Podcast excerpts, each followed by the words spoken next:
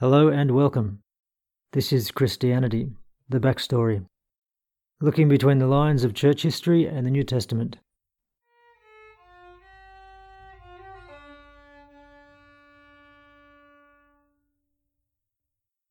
Chapter 6 Early Church History. Sounds like I'm going to tell a story, but no, I'm going to start by talking about the story. The one presented to us in the fifth book of the New Testament, right after the four Gospels. Acts of the Apostles. A brief window that we're given into what went on after Jesus left the scene, before we're plunged into the darkness of what is early church history. We're going to look at the nature of this story. Acts of the Apostles. It's a very unique book. There are some good questions to ask before you read something if the category or nature of the work is something you haven't stopped to think about or if you want to check your assumptions. When we turn those pages from the Gospels to Acts and start in on this story, what is it that we're reading? How should we read it? People with different answers to these questions will come away with dramatically different impressions, dramatically different information after reading it. With the Bible, of course, there are very different answers to these questions, and our various answers mostly come from assumptions we make about the character and intention of the author.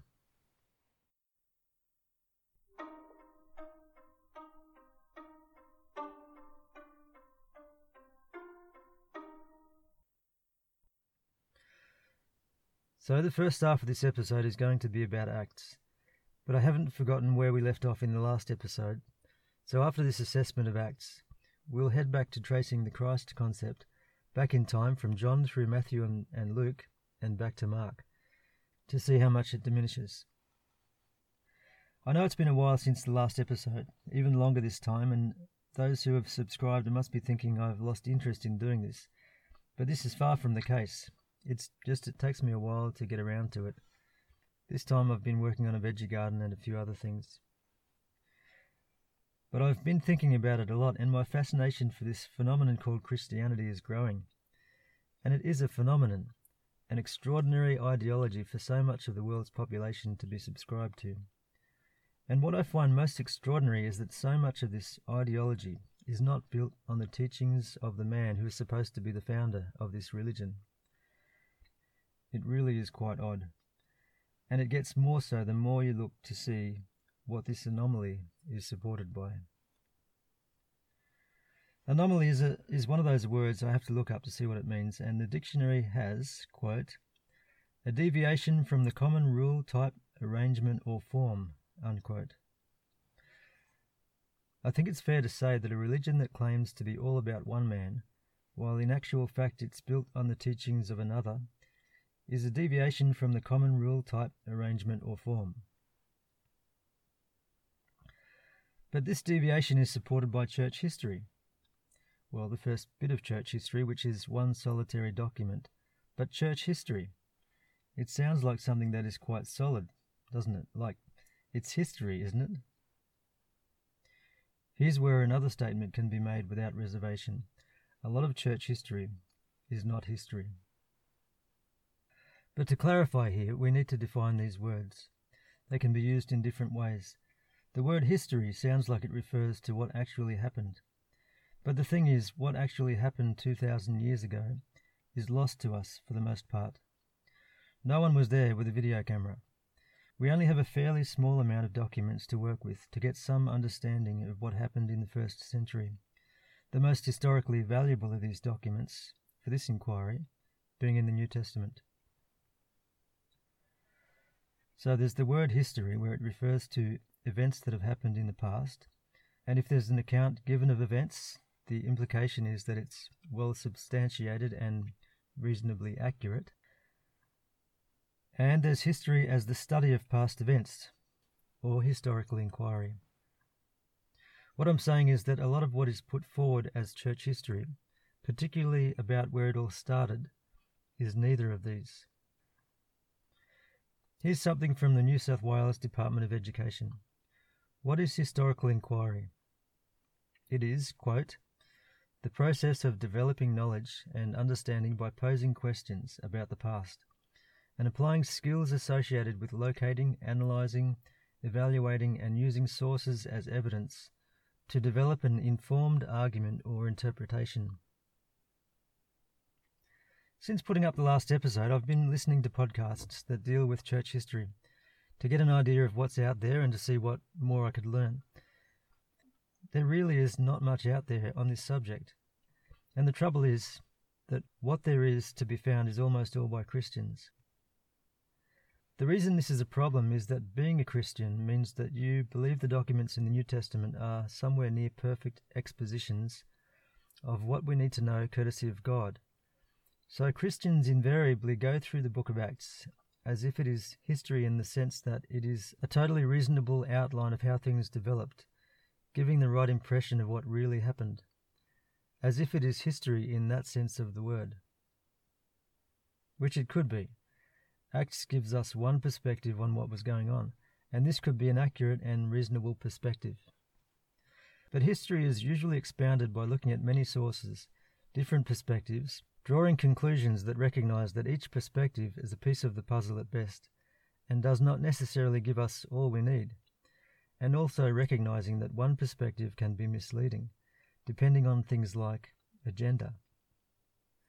The trouble is, for the first phase of church history, the most important bit, we only really have this one story.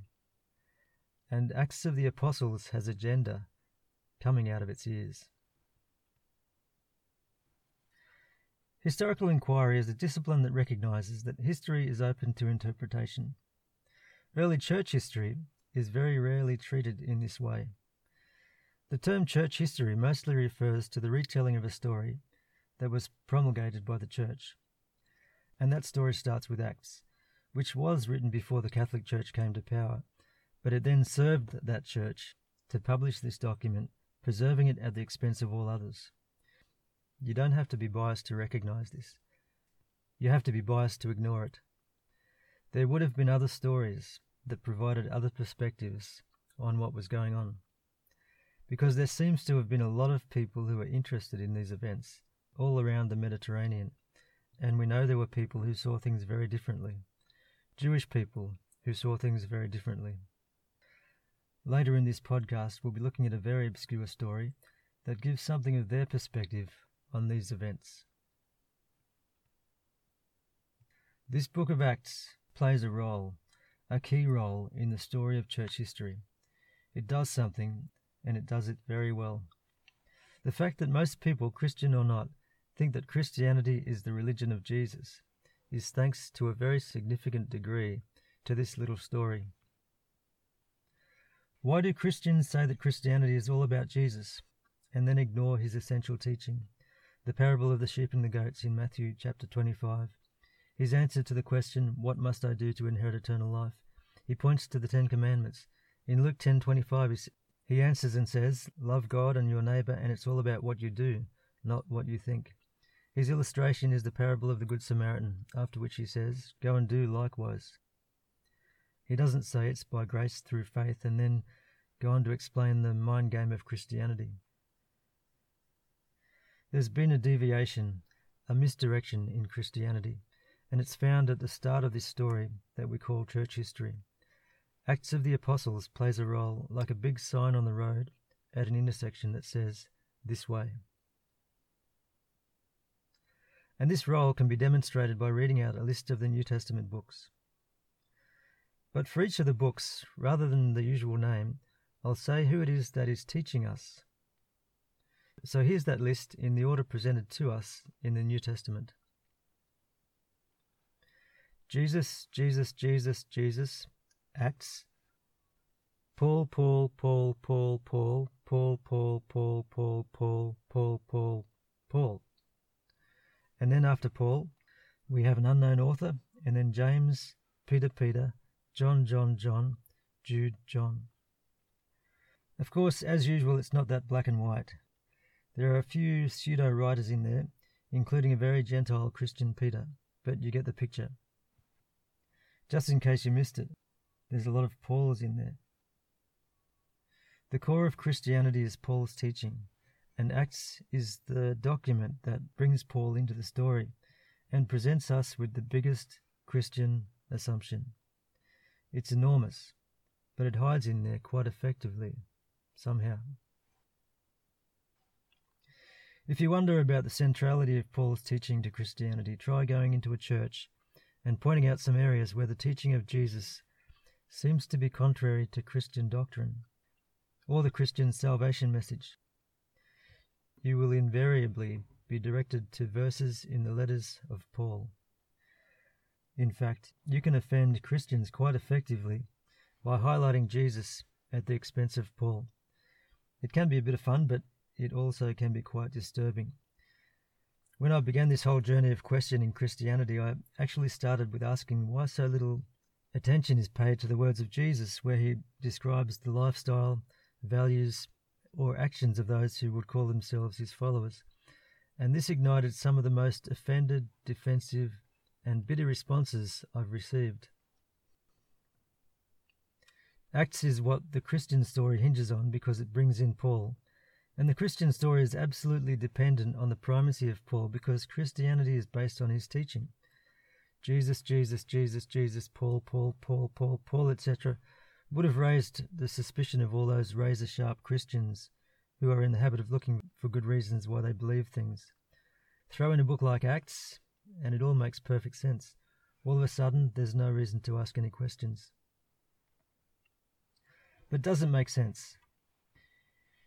If we were on our toes, we'd be looking for a pretty good connection that goes from Jesus through his disciples to Paul. We'd be reading Acts looking for evidence of that connection, rather than being carried along by the narrative, making the assumption without realizing it. Before you know it, the disciples of Jesus are gone. It's all about Paul, and no one is looking back. No heads over the shoulders, no questions about the direction we're going in. We're all just looking forward to what Paul has to say to us.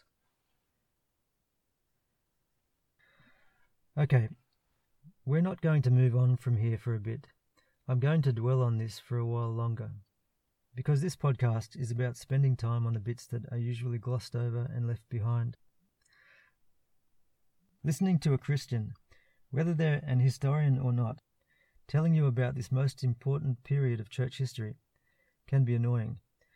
Well, I find it a bit annoying when they just go through Acts and tell you what it says, like a bedtime story, because they're not treating it as an historical document if they don't question it, considering the intent of the writer.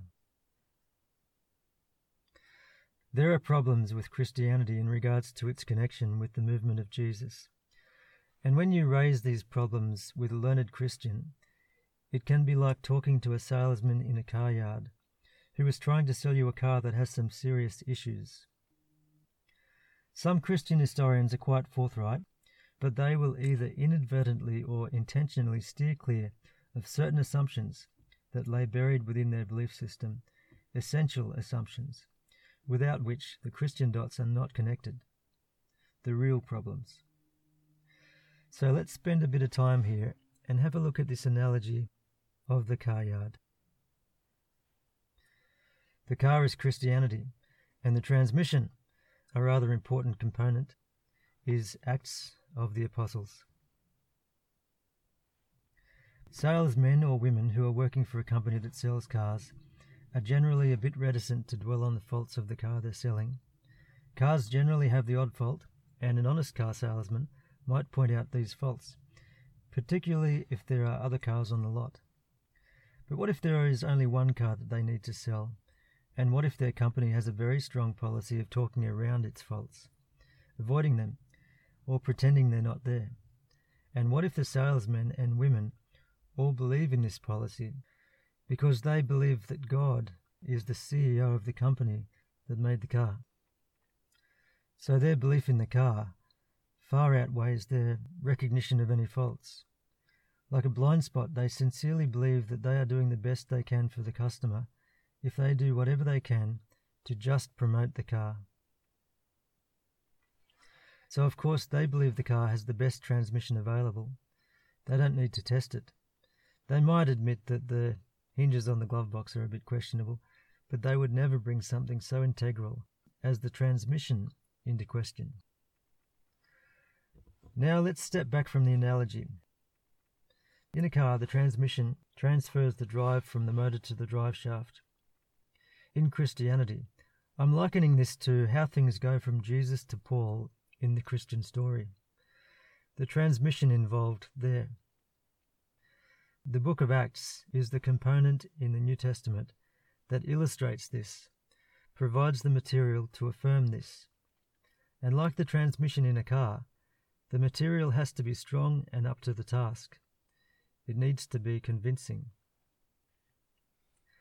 And its fulfillment of this task is absolutely essential for the Christian story. Now back to the analogy.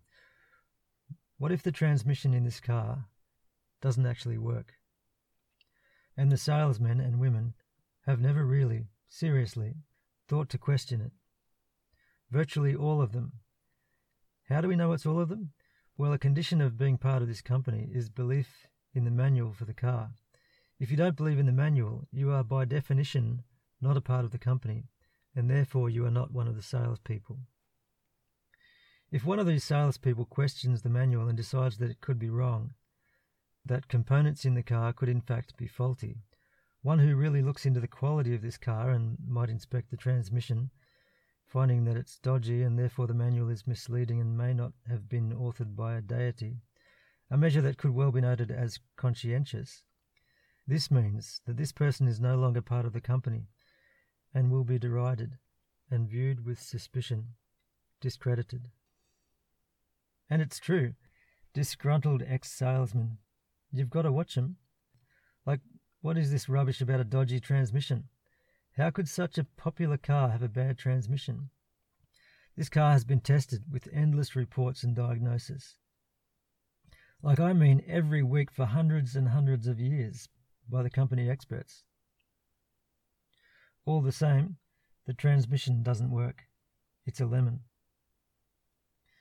In this analogy, historians are the mechanics, and unbelievably, while most mechanics are quick to notice that the gearbox is held together with assumptions and cable ties, quite a few mechanics buy the car and endorse it, saying there's nothing wrong with it. And customers who are inclined to believe this will buy the car, while those with a healthy dose of suspicion might have a look to see if it works. You don't have to be a mechanic to notice a gearbox that doesn't work. So, is it so bad? Is the book of Acts such a terrible component in the Bible? Am I pulling this out of nowhere just to be controversial? I've made quite a case for the flimsiness of this book, one aspect of it, and that is, as a transitional document from Jesus to Paul, from Jew to Gentile, from community of disciples to Christian churches. Does Acts not work as this transitional document? Does it not do the job? Well, in the next episode, we'll start reading between the lines of Acts, along with a few of Paul's letters, to answer this question. But for now, back to the tracing of the Christ concept in the Synoptic Gospels, which is where we left off in the last episode. I was going to finish with that before I got onto Acts, but I think this jump ahead to the entry of Paul into the equation fits well enough. I'm yet to back up what I've said about Acts, but I've looked at the huge leap to Paul in Christianity, and that he was given primacy by those who chose the books for the New Testament. They elevated his letters to divine status by putting them in there. For Christians, that means that God must have been behind this. But it could have just been people who preferred Paul. And now I'm just going to say something without illustrating it because it's just too obvious. This is a point that I'll go on to back up further. It's an issue that this podcast as a whole is dealing with.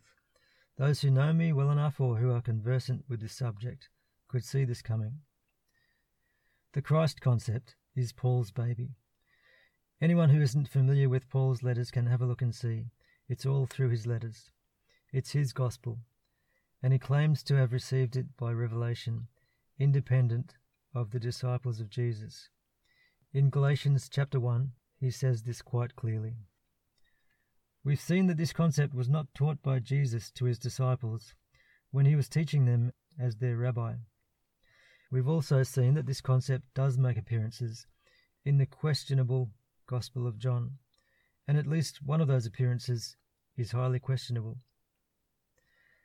And now we're going to have a look at some scraps in the Synoptic Gospels to consider whether or not these allusions to the Christ concept fit and make sense as something taught by Jesus. We're going to look at the possibility that they might have been inserted, tweaked, or added to the words of Jesus by the same people who were so motivated to bring in Paul and his doctrine. We're going to see how Paul's concept fares as we take it back to Mark. But before we do that, we'll go to a break and a quick word from our sponsor.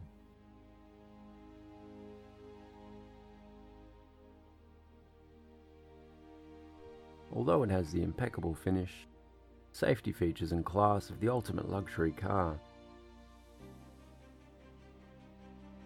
Christianity offers you so much more. But you won't see the best feature in the sumptuous interior.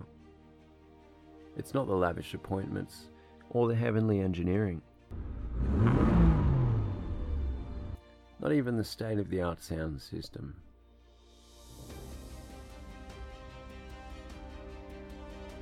It's the cruise control. It gets you to heaven. The only car that gets you there. And you don't have to do anything. Just get in, get it into gear, and enjoy the ride. Christianity. It's all about what you think.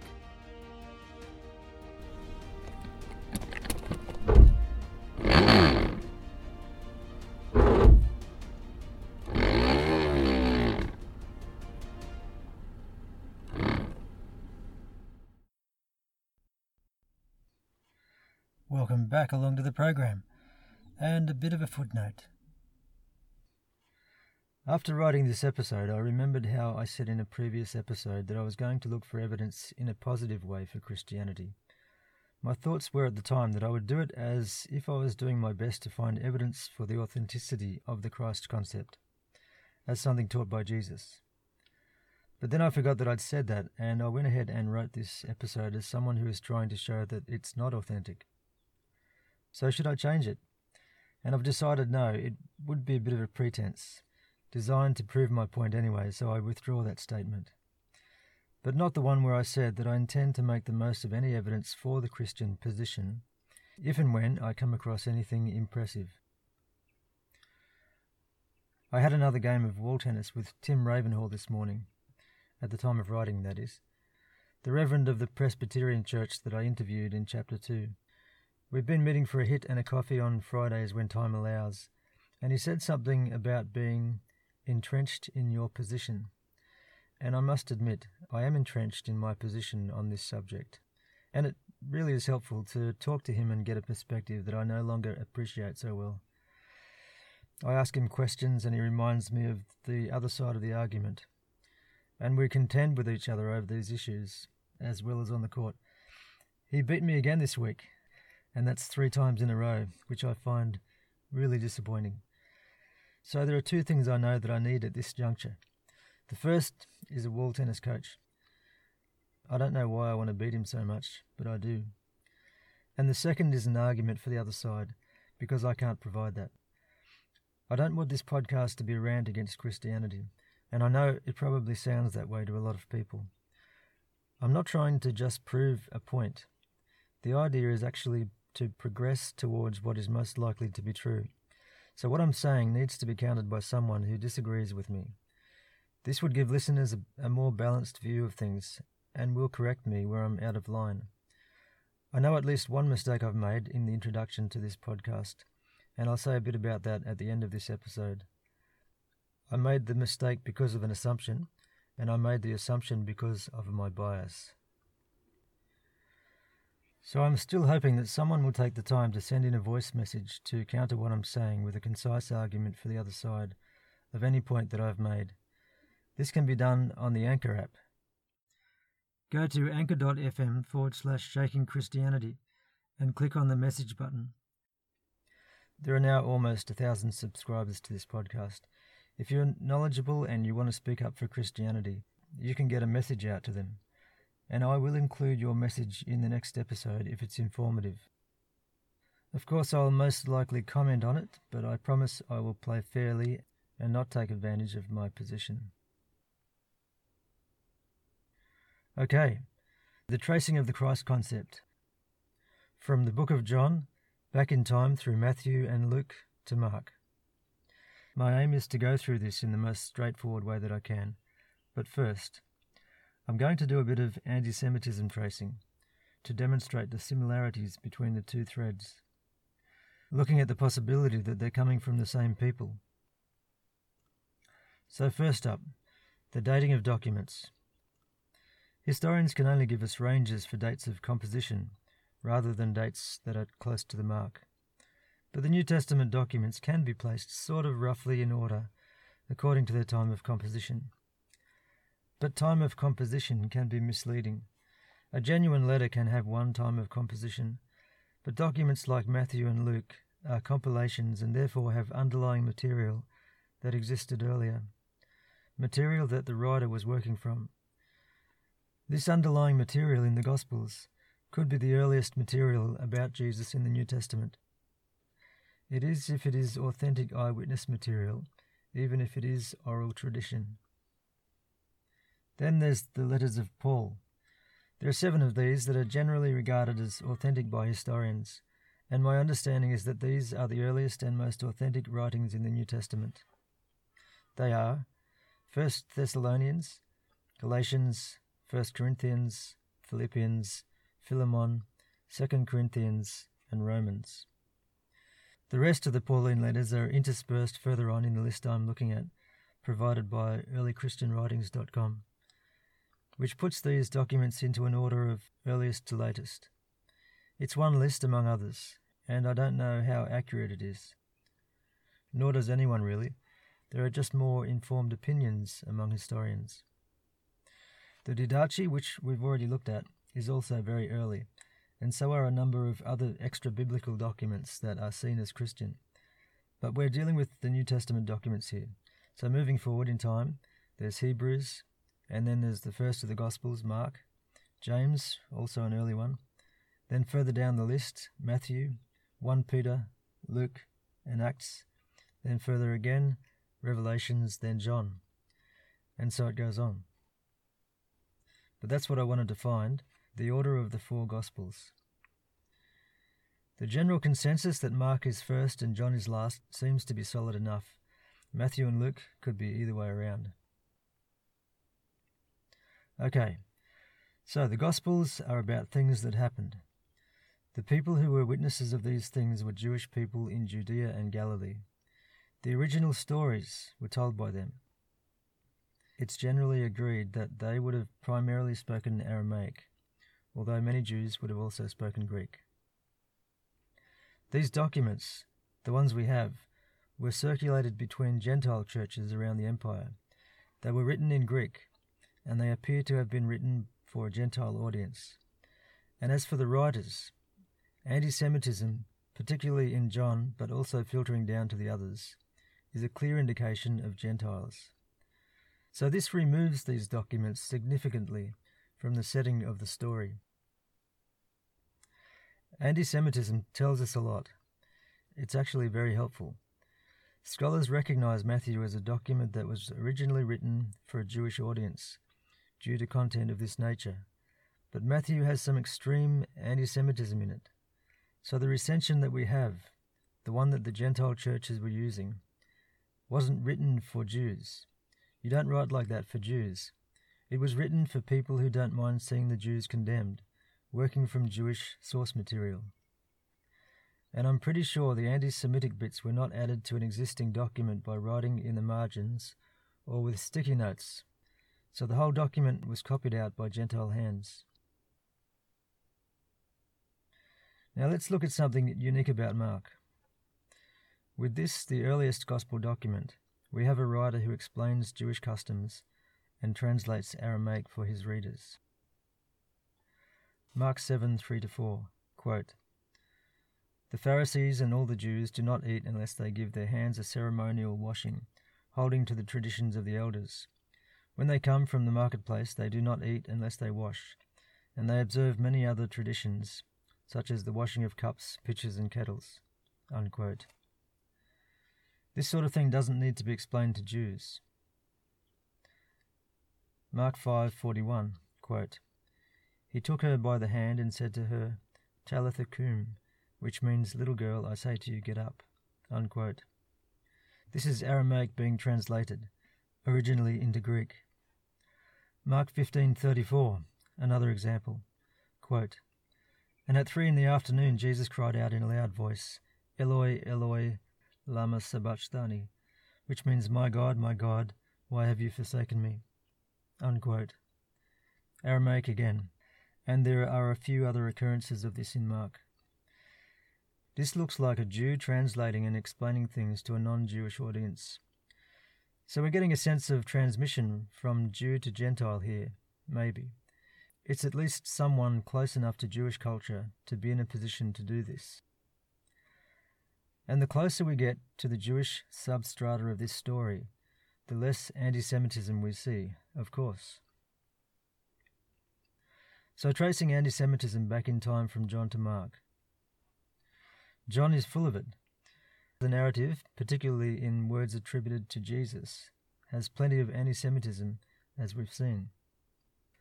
Matthew and Luke have far less anti Semitism. In Matthew, we've got, Let his blood be on us and on our children, those infamous words. In the second part of the introduction to this podcast, I illustrated how ridiculous it is to think that these words passed between the crowd and Pilate, the Roman governor. It's a fantasy, particularly in the light of the fact that Jesus was a popular prophet among his people. A real event behind it, involving the chief priests and the Sanhedrin's condemnation of Jesus, is plausible. But this story has been embellished to condemn the Jewish people as a whole. The scene is also found in Luke and Mark. In Luke, it's not as bad as in Matthew.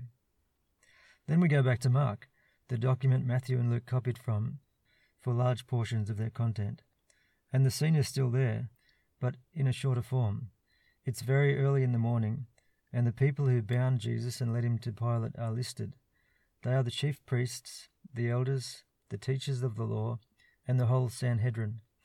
It doesn't say they invited a crowd from the populace of Jerusalem who had recently proclaimed him as Messiah. Why had they come so early in the morning? Maybe their intention to have Jesus crucified was contrary to the will of the people. In Matthew 21:46 it says that previously the chief priests and the Pharisees had looked for a way to arrest Jesus, but they were afraid of the crowd because the people held that he was a prophet. Although the word crowd is used in Mark for this scene, the impression that it was all the people who condemned Jesus, like in Matthew, is not there. There's also the possibility that this whole anecdote in Mark is an addition to pin responsibility for the crucifixion of Jesus on the Jews, while in actual fact it was the Romans all along. But it was too early to blame the people of Jerusalem because with this document we're closer to the fact when the size of the Jewish following of Jesus was more likely to have been common knowledge. So, an early morning crowd of religious leaders was a more believable story. There are people who still see anti Semitism in Mark, but it is not necessarily anti Semitism, whereas in Matthew it is definitely, and then in John it's over the top. Although, of course, Christians won't agree with this because God, as the author, and Jesus as the speaker in John chapter 8, for example, can't be anti Semitic. So the conclusion is that these crowds of Jews must have truly been evil. Anyway, I'm making two points here. Firstly, text is being added. The author of Matthew, copying Mark, added text. He could have had another source for the part of the story where Jesus is before Pilate, but if he did, this other source fabricated content after the event, because the dialogue is just too ridiculous. Either way, you've got extra stuff being added. For Christians who believe Matthew, the disciple of Jesus, wrote this, and therefore might have remembered it for himself, this makes no sense at all.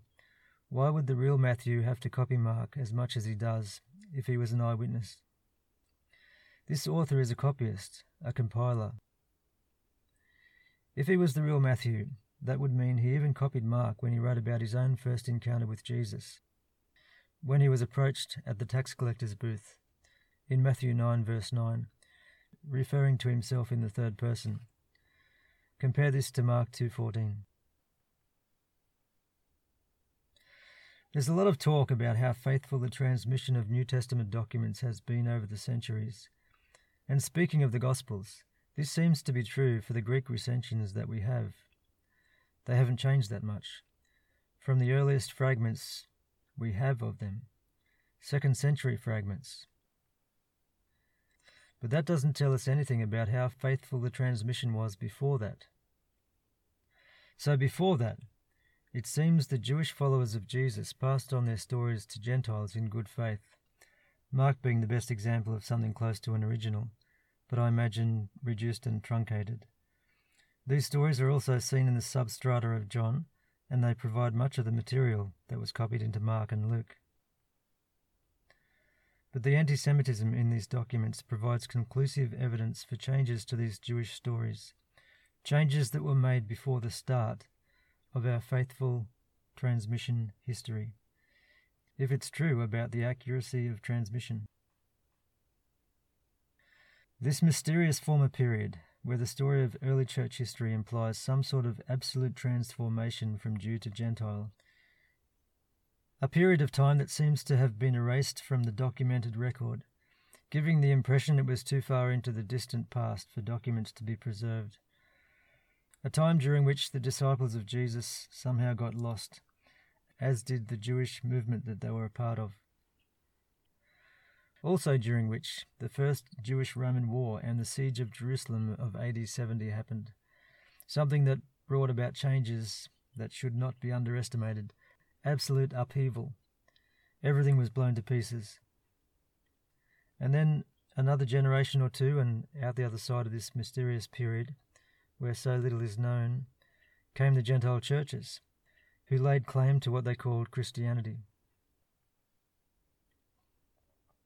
So this period of time predates that earliest single fragment we have of a New Testament document, which is a business card sized fragment from the Gospel of John, Papyrus 52 in the John Rylands Library, Manchester, England, dated to the first half of the second century, or later by the reckoning of some scholars. So there is no evidence of faithful transmission from the first century into the second. None. No Gospel stories written in Aramaic to compare with our Greek copies. But the fact that there was underlying material is undeniable. There's an unknown source document that both Matthew and Luke copied from, in addition to copying Mark, commonly referred to as Q, and John.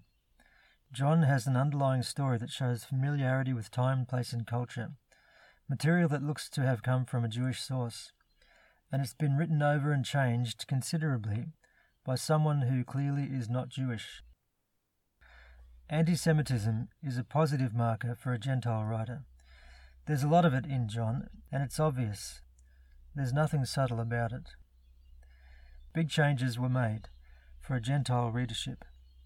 The faithful transmission commences after the Jews are written out of the story that is, the ongoing movement of Jews who are followers of Jesus. The second point is if we're tracing the anti Semitism back in time, it gets less as you go. Anti Semitism is coming from the future, if you like, and it's coming from another people, as opposed to those who knew Jesus. We know this because Jews are not anti Semitic. Well, I'm making that assumption. And this being the case, if you could trace it all the way back, it seems clear that you would get to a point where it would disappear altogether. Okay, so again, I've realized that this one is going to be too long for one episode. So I'm breaking off here, and the next episode will conclude the tracing of the Christ concept in the Gospel stories. That next episode will be coming out pretty soon, as I've already written and recorded it so mostly just the editing to do. Thanks for listening. The music in the car ad was Humanity by Scott Holmes. And here's the explanation of the mistake I mentioned earlier. In the second part of the introduction, where I was talking about negative references to Jews in the writings of the Church Fathers, I said Ignatius of Antioch refers to the transgression of the Jews, saying, Those fighters against God, those murderers of the Lord. And I said he says this sort of thing a lot. Firstly, I forgot to give the reference, which is Ignatius to the Trallians, chapter 11. Secondly, this is in the longer recension of the letter, but not in the shorter, and the longer recensions of Ignatius' letters might be 4th century revisions, according to scholars. But then there's a middle recension, which, in what I've read, they say may be the authentic original. And I don't know if the middle recension of the Trallians letter includes this comment about the Jews. I spent some time looking for a copy of it without success. Thirdly, I shouldn't have said Ignatius says this sort of thing a lot. When I wrote that, I was working from memory, and it's a long time since I've read through these letters. I just had a quick look at the occurrences of the word Jews in his letters, and it looks like all the times where he condemns the Jews as killers of Christ are in the longer recensions. So I retract what I said about Ignatius there, and I need to go back and edit that bit out. So I didn't fact check as I should have there, and my bias played a part in that. Ignatius being an extremely early church father, it pleased me to see anti Semitism in there.